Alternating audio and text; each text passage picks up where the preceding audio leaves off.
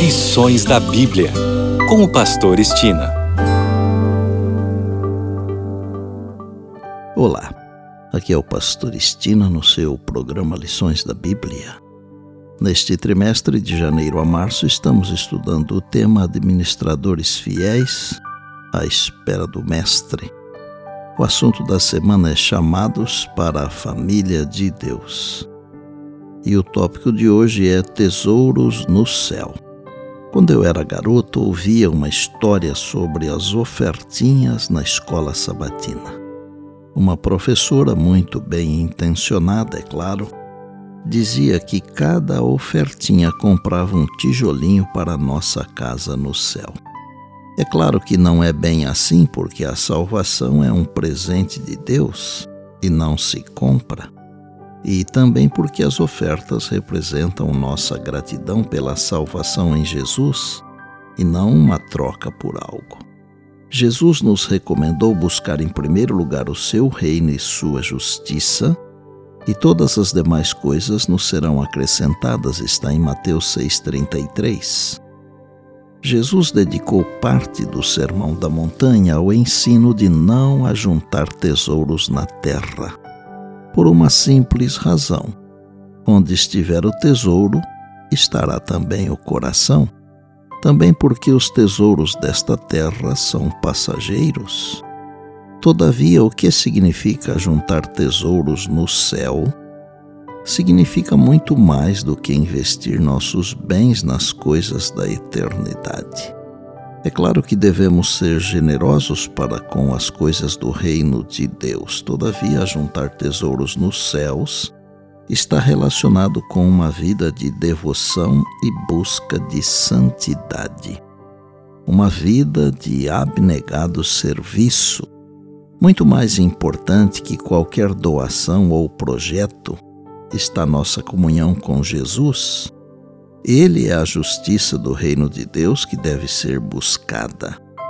Quando nossa vida está escondida em Cristo e nosso ser sobre o altar de Deus, tudo o que temos e somos pertence a Deus, porque tudo está junto conosco no altar do Senhor. Paulo diz que aqueles que esperam somente por esta vida são os mais miseráveis de todos os homens. Está em 1 Coríntios 15, 19.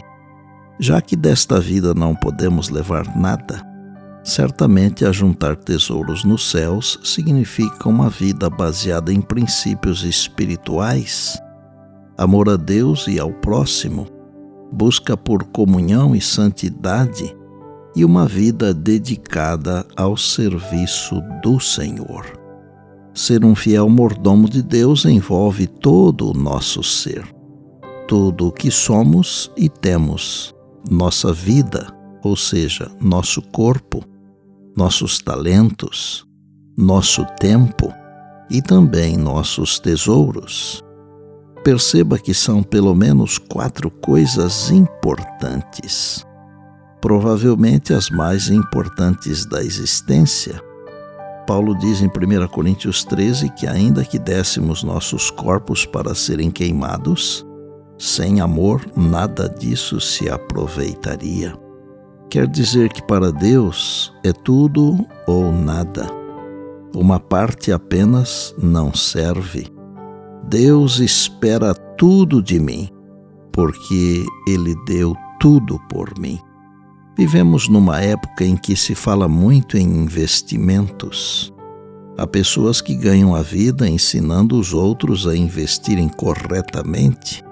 Entretanto, o maior e mais bem-sucedido investimento não é CDB, renda fixa, ações, etc.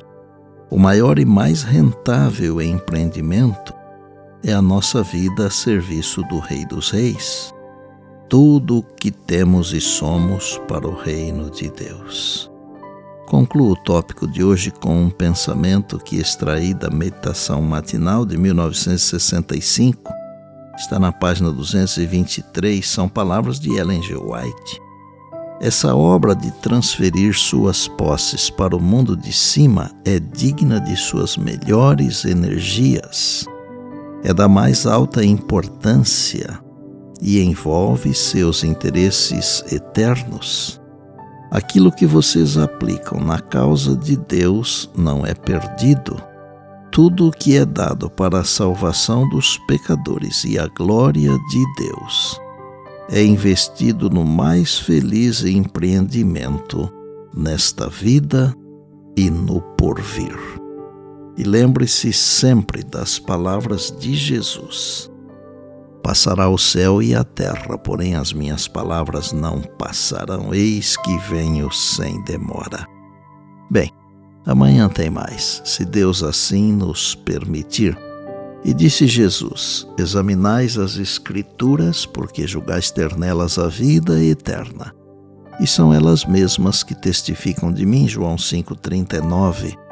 Eu sou o Pastor Estina e este é o seu programa Lições da Bíblia, diariamente com você, pela graça e misericórdia de Deus.